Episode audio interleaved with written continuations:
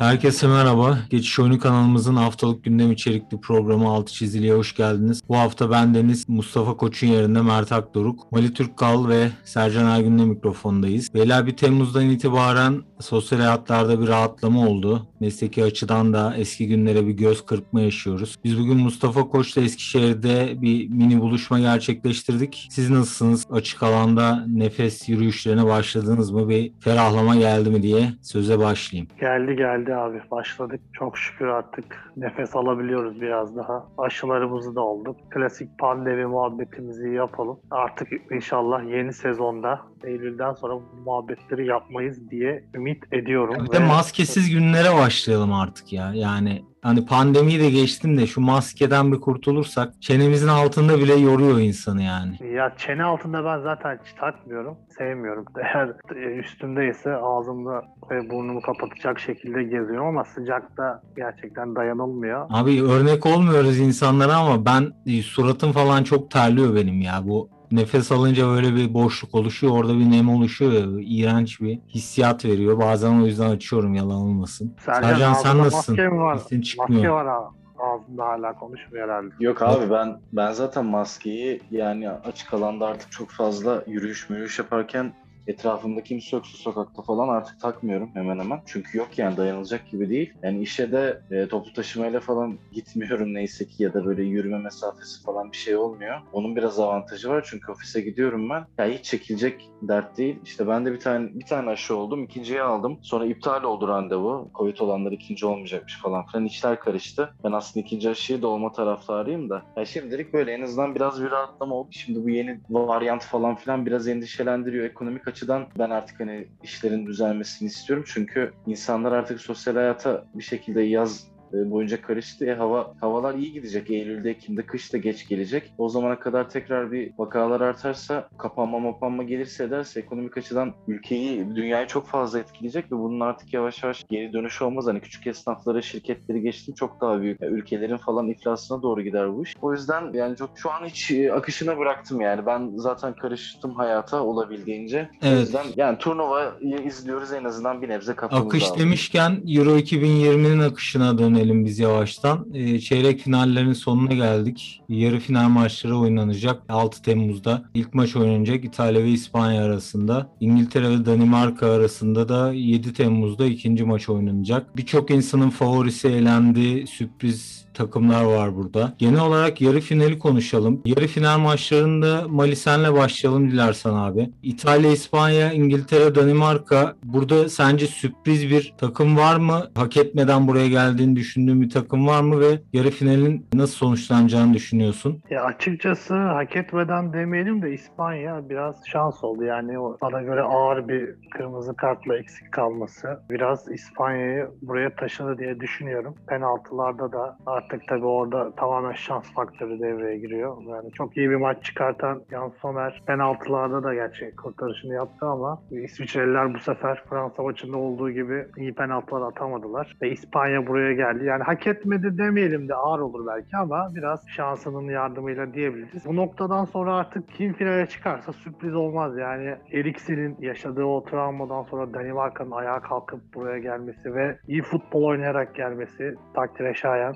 Karşılarında güçlü bir İngiltere'yi bulacaklar. Ama İngiltere karşısında Danimarka'nın hiç de azımsanmayacak bir futbol oynayacağını düşünüyorum ve iyi bir maç olacaktır. Oradan çıkan hiçbir sonuç sürpriz olmaz. İtalya-İspanya maçından da aynı şekilde. İtalya da çok güçlü oyunlarla geldi buraya kadar. Yani Türkiye maçında hepimiz acaba Türkiye'nin zaaflarından kaynaklı mı böyle İtalya gözüktü demiştik ama sonrasında gördük ki İtalya bu oyunu devam ettirdi ve hak ederek buraya kadar geldi. İtalya-İspanya maçında İtalya favori gözükse de İspanya'nın değişik futbol tarzı bu İtalya'ya karşı sıkıntı çıkarabilir. O yüzden orada da İspanya turu geçebilir. Yani açıkçası hiçbir sonuç benim için sürpriz olmaz. Ama beklediğim final İtalya-İngiltere. Ben biraz İspanya'nın e, burada turu geçmesini sürpriz olarak nitelendirebilirim. Yani senin de dediğin gibi İtalya'nın ortaya koyduğu iyi bir takım oyunu var. İspanya'da e, biraz şansı da olsa onlar da hani tabii ki küçümsemiyoruz onun, onun oynadıkları oyunları fakat çok ağır basıyor bence İtalya. Eğer İtalya bu turu geçemezse ben de şanssızlık olacağı yönünde. Şanssızlık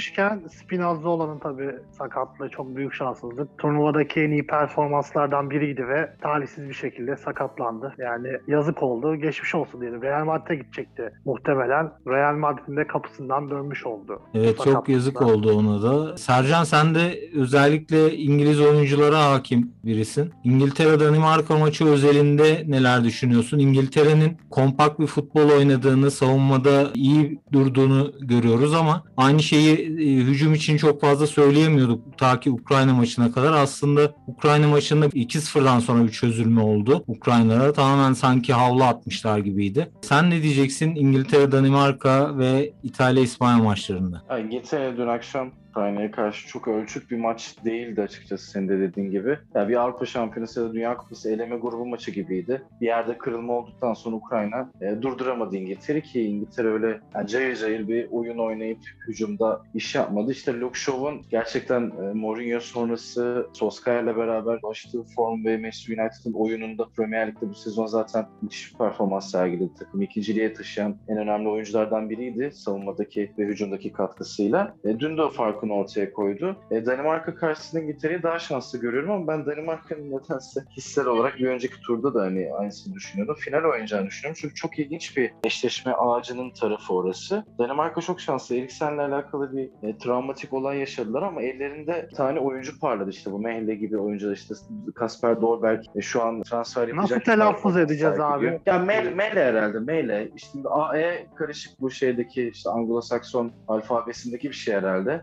Mert, Böyle meh- Mert mehle- daha. Ya Mert- Mehle gibi bir şey herhalde. Ha, yani. ben genelde eğer bilmiyorsam Forvo'ya bakıyorum. Forvo'da ne diyorsa ona uyuyorum. Meyle diye söylüyor orada. Ya o yüzden ben de Meyle diyorum yani. Ya t- şey olarak tını olarak da işte birazcık daha kuzey ülkelerinin şeyi olduğu için işte bu Norveç, İsveç taraflarının bir yakın bir ülke olduğu için Danimarka'da herhalde o şekilde okunuyor. E, Yani İspanya'nın çeyrek finali yani yarı final hak etmediğini söylemek çok güç çünkü ben yani ben daha farklı düşünüyorum. Çünkü turnuvalar bir, bir aylık performans ya da günlük performansların Yo ben de e, hak olduğu etmedi bir şey. demedim ya. Hak etmedi demek Ya, zor olur. Yok yok ben senin aksini iddia ettiğim için değil işte İsviçre zaten Fransa ile çok sansasyonel uzun yıllar unutulmayacak bir maç oldu. Geriden geldiler. Fransa'nın rehaveti başlarına bela oldu. Yoksa Fransa İspanya çeyrek finali olsaydı Fransa'nın daha ben şanslı olduğunu düşünüyordum ki Fransa'nın yolu bence şan- final için açıktı. Ama orada elendiler. İsviçre'nin de çok öyle yarı finallik bir takım olduğunu düşünmüyorum. Savunmada çok kırılgandı. İşte Ricardo Rodriguez falan artık o eski turnuvalardaki yıllardaki oyunu ortaya koyan bir oyuncu değil. O yüzden hani İspanya turnuva takımı hüviyetindeki geçiş dönemidir aslında. Onlar da bir jenerasyon değişikliği yapıyorlar. İşte Alba, Busquets gibi isimler dışında hemen hemen yepyeni bir takım. Savunmadaki stoperleri, Göbek'te işte yani Koke'yi falan eskilerden sayarsak yine de işte Dani Olmo'lar falan oynuyor ediyor. İşte Sarabia küllerinden doğdu tekrar. İşte Pedri gibi genç bir e, oyuncu var. Yeni Ya yeni Avrupa, Sarabia'da- Avrupa sahnesine çıkıyor. Ya Sarabia'da işte hani ya Alman milli takımındaki Podolski gibi oyuncular. Bazı oyuncular hani biliyorsun milli takımlarda daha iyi performanslar sergiliyorlar. E, o yüzden hani Sarabia'da bence de çok üst düzey bir oyuncu hiçbir hiç zaman olmadı ama. hiç kanımın ısındığı bir futbolcu değil. Ya ben yani. de oyununu çok beğenmiyorum. Kariyerini ama daha iyi doğru bir yönetici oyunculardan biri. Menajerine mi teşekkür etmeli? Daha şanslı. Doğru zamanda doğru yer. Hani o yüzden e, güzel. O tarafta da güzel. Yani İtalya'nın ben final oynamasını istiyorum. Ben İtalya'yı e, en sempati duyduğum milli takımlardan biridir. Bir de gerçekten çok güzel bir oyun oynuyor. Spinazzola'nın o senin dediğin gibi e, Mali o yaşadığı talihsizliğe rağmen çok güçlü bir takım. Savunmada artık son demlerini oynayan yaşlı kulüpler var. Ama çok ilginç yani böyle e, Atalanta'dan gelen birazcık daha başaltı takımlardan gelen oyunculardan Immobile'yi onu tabii de Lazio Forvet'i. Bir takım oluşturdu Mancini'nin zaten çok sevdiğim bir hoca. Müthiş bir oyun oynatıyor. O İspanya'ya göre daha fazla final hak ediyorlar. Daha iyi bir oyunla umarım bir kazaya uğramadan. Ya ben o maçın da ben bu iki maçın da uzatmalara gideceğini düşünüyorum. Çünkü Danimarka da İngiltere'ye karşı sağlam duracaktır. Savunmada da aynı şekilde Eriksen olayına rağmen çok iyi gittiler. Ama İngiltere'nin özellikle çok garantici bir oyun oynamasına rağmen ileride çok yetenekli 2-3 tane oyuncusu olduğu için e, bu bir de bir turnuva çok iyi gidiyorlar. 5 maçta gol yemediler. İnanılmaz bir performans. Southgate İtalya İngiltere İşte- olsun bizi zorlamasınlar ya. ya ben daha seyir zevki yüksek bir final olacak ama ben İtalya Danimarka finalini izleyeceğimizi düşünüyorum. İngiltere'ye biraz yazık olacak. Ya da düşündüklerinizin çok hak, benim düşündüğümüz çok aksine İspanya, İngiltere olabilir. Ben İtalya Danimarka derken. İspanya Danimarka Özellikle- olursa izlemem. Ya nasıl izlemezsin abi? Final maçı izlersin her türlü de. Yani Danimarka'da kazanırsa 92'deki 92'den sonra yeni bir peri masalı. İşte o plajdan gelen takım Yugoslavya'nın dağılmasıyla alakalı durumdaki gibi bir bambaşka bir hikaye yazılır. Ya bu turnuva çok geçtiğimiz yıllardaki gibi 24 takım olmasından mütevellit birazcık sıkıntılı bir turnuva oldu. Çok fazla takım var. O 8 tane takım elenince işte son 16'da keyif almaya başladık. Ama güzel maçlar olacak. Yani şeyde de yani çeyrek finalde de son şeyi söyleyeyim. İtalya Belçika maçı benim beklediğimin çok ötesinde çok güzel bir, bir maç oldu. İşte Donnarumma ilk yarıda yaptığı iki kurtarış oyunda tuttu. Mert'le de daha önce konuştuk. Ben o kadar çok beğendiğim bir kaleci değil gibiydi de perform yani bu sezonki Milan'la performansı, turnuva performansıyla kendini zaten Paris Saint Germain'e de attı. Raiola'nın e, askerlerinden biri o. O yüzden İtalya gerçekten çok keyif veren, çok güzel bir takım. Onları finalde görüp şampiyon görmek isterim ama ben Danimarka ile final oynayacağım. Peki Ya İtalya İngil İngiltere ile ilgili sadece şöyle bir e, düşüncem var. İngiltere tek e, maçlı eliminasyon sistemindeki bir turnuvada iş yapabilecek tarzda bir futbol oynuyor. Yani göze çok hoş gelmiyor belki. Takır takır futbol Yok, oynamıyorlar. Rakipleri döve döve futbol oynamıyorlar ama doğru oyunu oynayabiliyorlar e, özellikle maçın büyük bir bölümünde. Zaten e, onları buraya getiren de o bence. O yüzden biraz İngiltere'de tabii ağır basıyor ama yine ben de Danimarka'nın da İngiltere'ye yakın bir şansı olduğunu düşünüyorum. İtalya İtalya dediğim gibi benim net final adayım. Mert, İtalyanlar biliyorsun böyle maça çok motive başlıyorlar marşı söyleyerek. Hepsi coşkuyla. Biz aynı şeyi yaptığımızda 3. dakikada Alpay penaltı yaptırıyordu. Alpay demişken bir kitap da yazmış galiba bugün. Evet. Kızılderililerle alakalı. Çünkü Alpay'ın da biliyorsunuz kökenler şey zaten Siyu kabilesinden oturan Özalan olarak biliniyor onun ataları. O yüzden böyle bir kitap yazması bence çok önemliydi. Raflarda yerini aldığında imzalı Yani olarak Şeyma Subaşı'ndan sonra yazılan en iyi kitap herhalde. Yani Şeyma Subaşı'ndan sonra bunu okuruz. Abi Şeyma.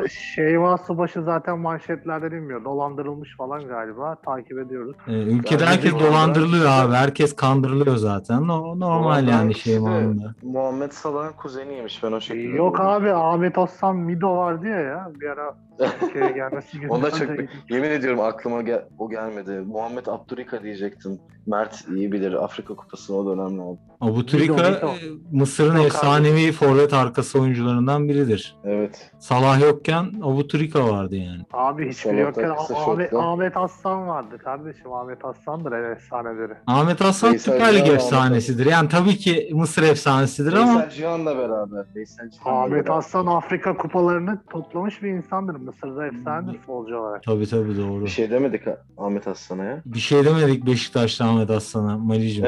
Sakin Biri. Beşiktaş'a bir şey mi dedi? Arkadaşlar yayına Bülent Uslu bağlanmış. Bu arada Beşiktaş demişken Güzide kulübümüzü konuşmadan geçmeyelim. Vitor Pereira ile anlaştılar. Bielsa'nın eşleniği bir teknik direktör geldi Fenerbahçe'ye. Yani Bielsa ile Vitor Pereira arasında herhalde çok bir fark yok. Ben şöyle size pas atayım. Vitor Pereira'yı tabii kimse beklemiyordu. Yani Ali Koç öyle bir e, umut tacirliği yaptı ki taraftarlara. Bielsa ayarında bir hoca. Demek işte bayağı iyi bir hoca bekleniyordu tabii. Gelen de bir anda Vitor Pereira olunca hiçbiri tabii gelmeyince bu ekonomik darboğazdaki takımlara adamlara transfer bütçesi vermeyeceksin. İşte bir sürü e, yaşlı ölü oyuncu. Hepsini sıkıntılı oyuncular. Da Vitor Pereira'ya sarıldılar. E, Vitor Pereira'ya sarılınca tabii taraftarda bir ne oluyoruz abi refleksi oluştu. İşte şaka mı bu yorumları var bir sürü ve Fenerbahçe bunları tabii farkında olarak getirdiği için Vitor Pereira'yı 4-5 sayfalık bir açıklamayla yayınladı Vitor Pereira'nın gelişini. İşte burada maç başı puan ve gol ortalamaları dikkat çekici. Daha yani yeni bir teknik direktör geliyor ve siz öncelikle bunları veriyorsunuz. İşte bakın hani hücum futbolu oynatacak hoca getirdik demeye getiriyorlar. Hani Aykut Kocaman ve Erol Bulut'tan sonra işte bakın artık hücum oynayacağız. Ona göre adam getirdik. Fenerbahçe hücum oynar çünkü. Ama Vitor Pereira'yı da hatırlıyoruz yani. Joseph Mehmet Topal diye yerden yere vuruyor. Yani. Yani aynen öyle. Hem diyorlardı ki Aykut Kocaman, Josef ve Mehmet Topal'ı yan yana oynatıyor. E sonra geldi Vitor Pereira yine aynısını oynattı. Orada da bir sıkıntı vardı. Bir de şöyle bir başlık koymuşlar. Esnek taktik anlayışı. Demişler ki Al-Ahli'de 10 farklı formasyon deneyen Portekizli teknik direktör. Yani 10 farklı formasyon deneyen Portekizli ya bir teknik direktör başarılı mıdır? Aslında bunu ben çok garipsedim yani. 10 Ya farklı gerçekten. taktik deneyen FM kullanıcısı Portekiz'de. Ya biz FM'de bile bu kadar çok taktik değiştirmiyoruzdur herhalde sanal bir oyun olmasına rağmen. Çünkü sonuçta bir takımın bir A planı olur. A planı genelde işlemezse B planına geçilir ya da bütün takımlara, bütün rakiplere karşı farklı formasyon çıkarak takım biraz kafasını karıştırabilirsin. Yani bu Ama Mert tamamen senin dediğin gibi hani beklenti yükseltildi yükseltildi. Vitor Pereira gelince hani bir sorun niye aldık şey var ya. Kemal Sunal'ın meşhur repliği yani. Şener Biz Şen'in buraya niye sor- çıktık? Yok bir sor niye yaptım. Yaptım ama niye Ha, yaptım. yaptım Hani- ama niye yaptım? Her şey. Yani İlyas dört, Salman dört sayfa açıklıyorsun sen orada. Aldık ama biz niye aldık? Bir sorun der gibi. Bir sor abi. Yani bu yani. şöyle gireceğim ben size pas atayım. Şimdi burada Ali Koç'un beklentileri yükseltmesi bir kurumsal iletişim sıkıntısı olduğu çok net ve getirdiğin hocanın daha kredisi olmadığını kendin biliyorsun ve ona kredi yaratmak için onu anons ederken taraftara 4 sayfalık bir açıklama yayınlıyorsun. Taraftarın içine sinmesi için biraz kredi kazanmak için. Yani bu kadar kredisinin olmadığını bildiğin bir hocaya bir e, takım niye getirir? İkincisi böyle bir hocayı getireceksen yani tekrar denemek istiyorsan böyle bir hoca derken kötü bir hoca olduğundan değil ama denenmiş bir hocayı getireceksen niye böyle bir şey veriyorsun? BS ayarında bir hoca alacağız diyorsun. Bunu çok merak Bir ettim ben. Neden böyle var bir sıkıntı oldu? Üçüncü olarak da Selahattin Baki'di galiba yanlış dinlemediysem. Evet. Dün konuştu hani diyor ki öyle bir hava oluşturuldu ki sanki kimseyi bulamadık da Vitor Pereira'yı aldık. E, öyle abi zaten hani bu havayı biz oluşturmadık ki siz oluşturdunuz yani. Şu hoca gelecek Fonseca ile anlaşıldı Bielsa ile görüşüyoruz deyip eski hoca Vitor Pereira'yı getirince böyle bir hava oluştu. Ya bir de. Yani Fo- Fonseca hani neyse de Bielsa gerçekten fazla beklentileri yükselten bir açıklama oldu ve başkanın Fonseca da ağzından şöyle. çıktı bu açıklama. Fonseca da yani Tottenham'la maaş konusunda falan anlaşamadı yanlış hatırlamıyorsam. Yani Tottenham'la maaş konusunda anlaşamıyorsa Fenerbahçe'ye nasıl hoca olacaktık yani kimse de demedi ki hayır biz görüşmedik bunlar yalan falan diye. Hani en azından taraftar edersin ki bakın böyle bir haberler çıkıyor. Hani biz bu isimlerle görüşmedik ya. Çünkü orada bütçe konusunda anlaşamamış bir adamı Türkiye'ye nasıl getireceksin? Yani çok mantıklı mı bu? Tottenham'dan bahsediyor. Evet yani e, Fenerbahçe'de şimdi daha ilk etapta bile böyle bir homurtular başladı. Hani Vitor Pereira'lı Fenerbahçe eğer iki maçı üst üste puan kaybı yaşarsa e, taraftarın tepkisi nasıl olur? Fenerbahçe için sezon sonu nasıl gelir sizce? Mali sen ne dersin bu konuda? Ya bir de tam tersinden başlayalım. Tabii e, taraftarın tepkisi vesaire diyoruz ama 5'te 5'te başlarsa da bütün bu konuşmalar her şey unutulur gider. Ondan sonra devam edilir. Yani tamamen sonuca bağlı. Biz burada hani Vitor Pereira'nın iyi hoca kötü tercihten bahsetmiyoruz. Yani kendi kendine bu beklentiyi yükseltip Vitor Pereira'nın çok geç bir şekilde açıklanmasından bahsediyoruz. Ama hani Emre Belözoğlu ile çalışmayacağız ama işte bir hafta sonra Vitor Pereira eski hocamızı geri getirdik, görüştük. Tekrar kafamıza yattı. Devam edeceğiz desen belki yine tepki olurdu ama bu kadar olmazdı yani. Yani Kendi bir-. Bir anket yapsa Fenerbahçe biz Emre'yi mi hoca yapalım sizce yoksa Vitor Pereira mı deseler zannediyorum bu Sivas maçı sonrasında bile rağmen hani sonuçta Fenerbahçe'nin eline geldi şampiyonluk değerlendiremedi. Bu maçların sonrasında bile zannediyorum ki Emre Belözoğlu tercihi önde gelirdi. Bence de öyle. Bence de Emre'nin kalmasını isterdi Fenerbahçe taraftar. Tabii Vitor Pereira geleceğine hani daha farklı bir isim gelse muhtemelen istemeyebilirdi ama Vitor Pereira'ya Emre'yi tercih ederlerdi diye düşünüyorum. E, tamamen iletişim eksikliği yani süreci kötü yönetmek. Yoksa Vitor Pereira öyle çok yerden yere vurulacak çok kötü bir hoca değil yani. Tabii canım muhakkak ya bizim ligimize uy- uyan özellikleri de çok fazla var. Açık sözlü, e, sözünü esirgemeyen yani gerektiğinde sempatik olabilen bir hoca. Samimi bir profil çiziyor. O açıdan Fenerbahçe'nin sev- sevdiği ve seveceği tarzda bir teknik direktör. Ama getirilme sebebi tamamen Aziz Yıldırım yani bence. Hani Aziz Yıldırım diyor ya ne yaptıysak onu yapıyorlar. Hani Ali Koç Aziz Yıldırım döneminde neyi beğenmiyorsa, neyi eleştiriyorsa muhtemelen şu an kendi farkında olmadan onu yapıyor. Hani herkesin hayatında olur ya böyle ayıpladığı şeyler ya da geçmişte yaşadığı kötü olayları istemeden kendisi de yapar. Muhtemelen Ali Koç da öyle bir durum içinde diye düşünüyorum Peki yani. sizce Vitor Pereira'nın bir önceki döneminin başarısız geçmesinde o dönemin futbolcularının da ve başkanının da bir payı var mıydı? Yani Aziz Yıldırım yönetim biliyorsun zor bir yönetimdir her zaman. Ama yani kadro çok iyi bir kadroydu ya Mert. Yani Simon Kjaer oynuyordu. Yanında Bruno Alves vardı. Bruno Alves hala oynuyor ve 5 sene önce de 5-6 sene önceki Bruno Alves. Müzmin Hani- sakat olarak gönderilen Simon Kjaer. Daha iyisini alacaklardı. O günden beri Fenerbahçe'nin stoperde tutturamadı ya. Bayağı yani düşünsene o orta ya. sahada 5 yaş Evet. genç Joseph vardı. Mehmet Topal Evet, evet. oynuyordu. Raul Meireles vardı. Nani vardı. Yani yok Ya, yoktu. o- Van Persie vardı. Ya Yani o takım olarak- gerçekten kağıt üzerinde iyi bir kadroydu. Ya şimdi şöyle bir şey var. Kurumsal iletişim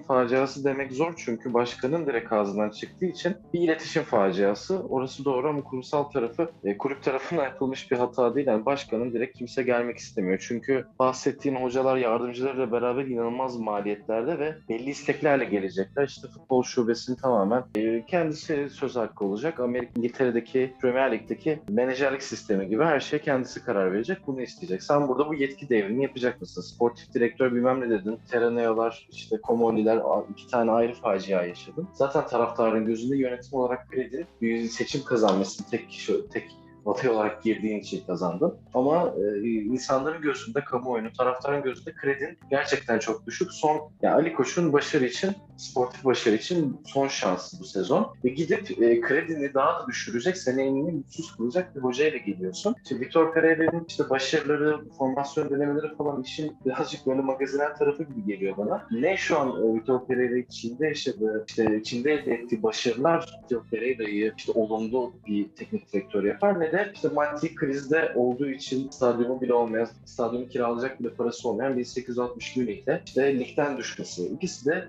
birbirinden aslında bağımsız olaylar. O yüzden e, Pereira'nın burada doğru bir tercih olması olmamasından ziyade ya geliş yolunda zaten sıkıntı var. Yani hiç kimse işte hocalar gelmek istemedi. Bin tane isim atıldı. Ekoller konuşuldu. E, dönem Kürtçü dükkanından eski bir hocayla anlaştı. Pereira'nın çok az burada e, teneke bağlayıp neredeyse amiyane tabirle gönderdiğin birini kurtarıcı gibi alıyorsun. Ve eline de işte çok çok öyle aman aman bir kadro da verilmiyor. Fenerbahçe'nin kadrosunun inanılmaz defoları var. Hala kadroda papaz denebilecek oyuncular var. Ve sportif başarıya ihtiyacı var. Ha, Mali'nin dediği gibi sezonu 5'te 5'te, 7 maçta 6 galibiyetle, böyle inanılmaz bir oyunla girer Fenerbahçe. Ama işte fikstür nasıl olacak, e, takım ne zaman hazır olacak? An Fenerbahçe Avrupa Kupalarında işte Şampiyonlar Ligi önelemesi oynasaydı bizim gibi neredeyse 20 gün sonra başlayacak e, maçtan önce hocası yoktu. Bu takımın daha transferleri olacaktı, şey yapacaktı. İnanılmaz bir sıkıntı. O yüzden hani Pereira'yı ben başarılı veya başarısız olacak noktasından ziyade gelişi ve yönetimin en iyi güçsüz kılması bakımından büyük bir stratejik hata olduğunu düşünüyorum. Bir iletişim faciası da var işin içinde. O yüzden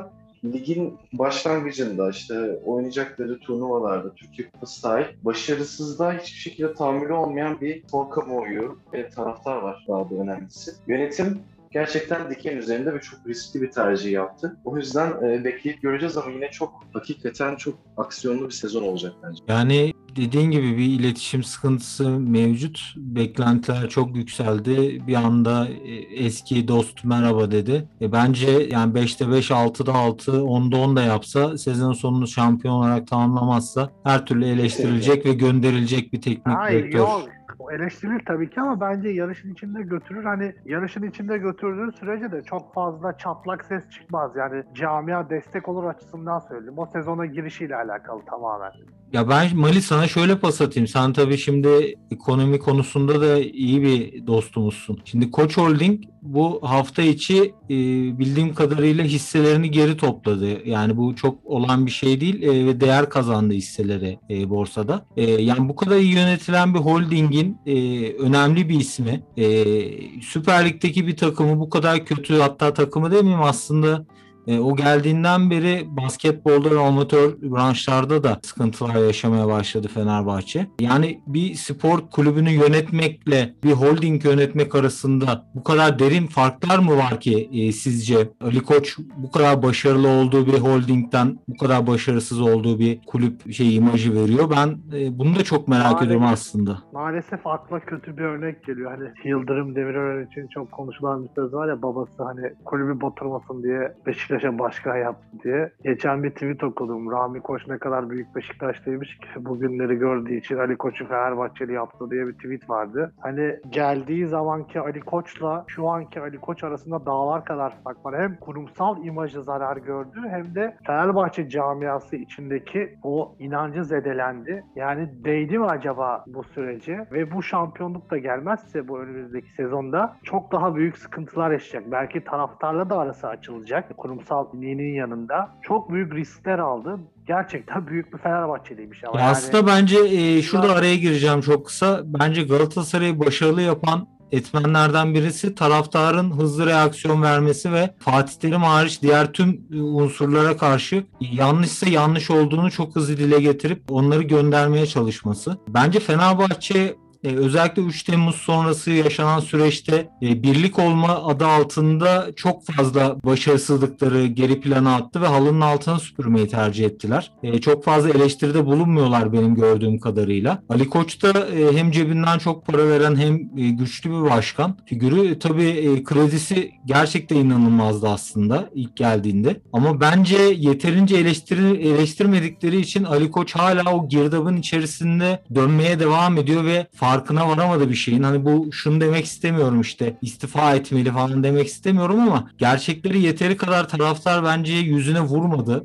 yönetimin ve Ali Koç'un. Dolayısıyla onlar da hala bir tokada ihtiyaç duyuyorlar bana, kalırsa. Ali Koç başarı, başarılı olacaksa Fenerbahçe'de bence taraftarın çok net bir reaksiyon göstermesi lazım kendisine ve yönetime. Taraftar ve yönetim de çok zayıf yani. Hani Ali Koç'a böyle tartışabilecek ya da fikir verebilecek bir isim yokmuş gibi. Hani Ali Koç ne derse bravo şak şak başkanımmış gibi duruyor. Ondan zararlı yani. Yanındaki adamların, yani arkadaşlarının seni biraz yanlış karar veriyorsan ya da yanlış olduğunu düşünüyorsa söylemesi lazım. Belki bir fikir değişikliği lazım ama hiç öyle bir görüntü çizmiyor bende. Tabii belki farklı da olabilir ama dışarıdan gördüğüm kadarıyla Ali Koç ne diyorsa tamam başkanım doğrudur başkanımmış gibi bir imaj görüyorum ben baktığımda. Bu da büyük bir sıkıntı yönetim açısından. Evet hem Başakşehir, Galatasaray, Beşiktaş son dönemlerde bu üç takım özellikle lige damga vurdu. Ki Galatasaray da yakın zamanda seçime girdi ve çok fazla aday ve güçlü adaylar e, ortaya çıktı ve aynı zamanda hani Mustafa Cengiz yönetimi bazı konularda başarısız olsa da genel olarak başarısız denemeyecek halde olsa bile hem lisecilerin hem de e, taraftarın gereksiz bir e, reaksiyonuna uğradı. Hani e, gerçekten Ali Koç sanırım Galatasaray'da başkan olsaydı herhalde yerden yere vurulmuş şimdiye çoktan gönderilmişti. Bakalım Fenerbahçe'nin e, bu gidişatı Vitor Pereira ile birlikte nerelere varacak? Ya, Euro 2000 Fenerbahçe'nin sportif e, başarısızlıkla alakalı yaşadığı durum artık biraz böyle travmatik oldu. Hani ben mesela araya gireyim. E, artık bu travmatik bir durum oldu. Yani 3 Temmuz sonrası oluşan işte herkes bize düşman, herkes bize Allah, Allah şahit diyor. Cumhuriyet'in son kalesi olayları artık taraftarda da belli noktalarda bence büyük oranda karşılık görmüyor ama her sezon başladığında bu duygusal bir iş taraftar da yeni bir teknik adam, yeni transferlerle işte geçtiğimiz sezon bıraktığı yer iyiyse daha iyi ivmelendiyse bir başarı bekliyor. Fenerbahçe, Galatasaray, Beşiktaş, hatta Trabzonspor hepsi her sezona başarı, şampiyonluk parodasıyla Avrupa Kupaları, Şampiyonlar Ligi vizesi parodasıyla, hedefiyle yola çıktığı için Fenerbahçe'de yani buna doğru bunu kanalize etmiş durumda. Ama kötü yönetildiği bir gerçek birçok branşında ama asıl branş yani kim ne derse desin çok branş olabilir. Fenerbahçe spor kulübüdür. Evet diğerleri de spor kulübü. Ama Fenerbahçe'nin Aziz Yıldırım zamanındaki bu e, amatör şubelerde basketbolda yaptığı atılımdan sonra artık belli bir başarıya ulaşmış taraftar bu doygunluk olmuyor. Aradan bir sene başarısızlıktan sonra o eski başarılar hatırlanıyor ve tekrar isteniyor. Öyle bir durumda da ana branş olan futbolda senelerdir gelmeyen şampiyonluk ve yaşanan her sezon farklı travmalar, sportif başarısızlıklar artık e, bambaşka bir noktaya getirdi ve bunun da bu sezon e, eğer bu başarı gelmezse daha da Fenerbahçe adına olumsuz noktaları gidebileceğini düşünüyorum ben. Fenerbahçe ne kadar çok büyük bir takım olsa da. O yüzden bu sezon Fenerbahçe yönetimi için, Ali Koç için hedef sezon, olmazsa olmaz sezon ve hani hem aksiyonlu hem de bence işlerin her açıdan bir tek Fenerbahçe özelinde değil, e, işte kulüpler birliği tartışmaları, yabancı sınırları derken her açıdan her şey çirkinleşeceği biraz sıkıntılı bir sezon olacak gibi geliyor bana. Bekleyip görelim. Evet beyler ekleyeceğiniz bir şey yoksa ağzınıza sağlık diyelim. Bu hafta Euro 2020'nin yarı finallerini ve Vitor Pereira tercihiyle Fenerbahçe'nin iletişim probleminden e, söz ettik. E, aynı zamanda dün gece de e, benim uyuya- uyumadığım e, bölümde izlediğim milli takım yine sabah e, maalesef bizi üzdü basketbol milli takımımız. Ben izledim abi hiç girmek istemedim. Çok moralim bozuldu. sadece şunu diyeceğim. Yani- Senin tweetine gönderme yapacaktım. Sen bugün yazmışsın kadın voleybol milli takımı hariç hepsi kapatılsın diye. Hakikaten e, milli takımlar bazında takım sporlarında e, maalesef yüzümüze hani son dönemde bir erkek voleybol başarısı oldu ama e, cılız bir başarı diyebiliriz onun için. Kadın milli voleybol takımımız kadar istikrarlı, başarılı bir takım sporumuz yok maalesef. Bu açıdan da hakikaten senin dediğini destekleyen nitelikte bir oyun sergilediler. Aslında sadece e, point guardımız yoktu iyi bağlamda. Ya Onun haricinde Yunanistan'dan çok, iyiydik. Uygun bir kadro bulmuş Yunanistan'da. Finale de Çek Cumhuriyeti kalmış. Yani Kanada gibi çok büyük, güçlü bir rakip elenmiş. Her şey bizim istediğimiz gibiyken, maça da çok iyi başlamışken anlamsızca maçı verdik. Yani koç maalesef koçumuz da çok yetersiz kaldı. Bir türlü o sahadaki uygun beşi bulamıyoruz. Sürekli arayışta, sürekli arayışta. Yani Yani ideolojik e, nedenlerle, belki bil- bilinen bir sürü sebeple Ergin Hoca'yı milli takım başına getirmezsen olacak olaylar var. Yani O- evet Ergin Ataman'la biraz belki e, bu süreç toparlanabilirdi E, ama Yazık maalesef oldu. olmuyor. Çok yazık oldu yani çok elimizdeydi olimpiyatlar. O yüzden üzüldüm, sinirlendim. Çok bahsetmek istemedim ama yani yazık 12 oldu. tane ülke katılıyor bir de olimpiyatların gerçekten şey tarafı. Yani 12 tane dünyada 200 küsür bağımsız ülke var. Hadi bunlardan kaç tanesi basketbol oynuyordur? Ee, 12 tane ülke katılıyor. Yani Litvanya falan gidemedi. Şey, Altın bu tepsiyle, altın tepsiyle geldi ya. Evet. Altın tepsiyle Yani- geldi. Öyle bir skor yok ya işte. Öne 22-8 öne geçip sonra 30-40 sayı fark yemek Ve kabul Yu- edilebilir bir şey. Yunanistan'da hani Antetokounmpo falan olsa, bildiğimiz Printezisler olsa, Evet, e, evet, Spanolis kimse yok. bıra- devam etse, hani o bildiğimiz şaşalı Yunanistan kadrosu olsa hani yeniliriz yine bir şekilde oynamadık falan deriz. Yani uygun da Yunanistan'ı yakalamış. Bir Kalates'le Slukas vardı yani onun dışında çok Yunanistan'ı sürükleyecek isim yoktu ama ikisi yetti zaten. Üçüncü periyottan sonra ağırlıklarını koydular. Milli takımlarımızın başarısızlıklarıyla birlikte Şenol Güneşli futbol milli takımı ve Orhun Eneli basketbol milli takımı bizi hayal kırıklığına uğratarak yine bir heves kırımı yaşattılar bize. Bu haftalık bu kadar diyelim. Ağzınıza sağlık beyler. Ee, haftaya tekrar görüşmek üzere. Teşekkür ederiz. Hoşça kalın diyoruz. Hoşçakalın. Hoşçakalın.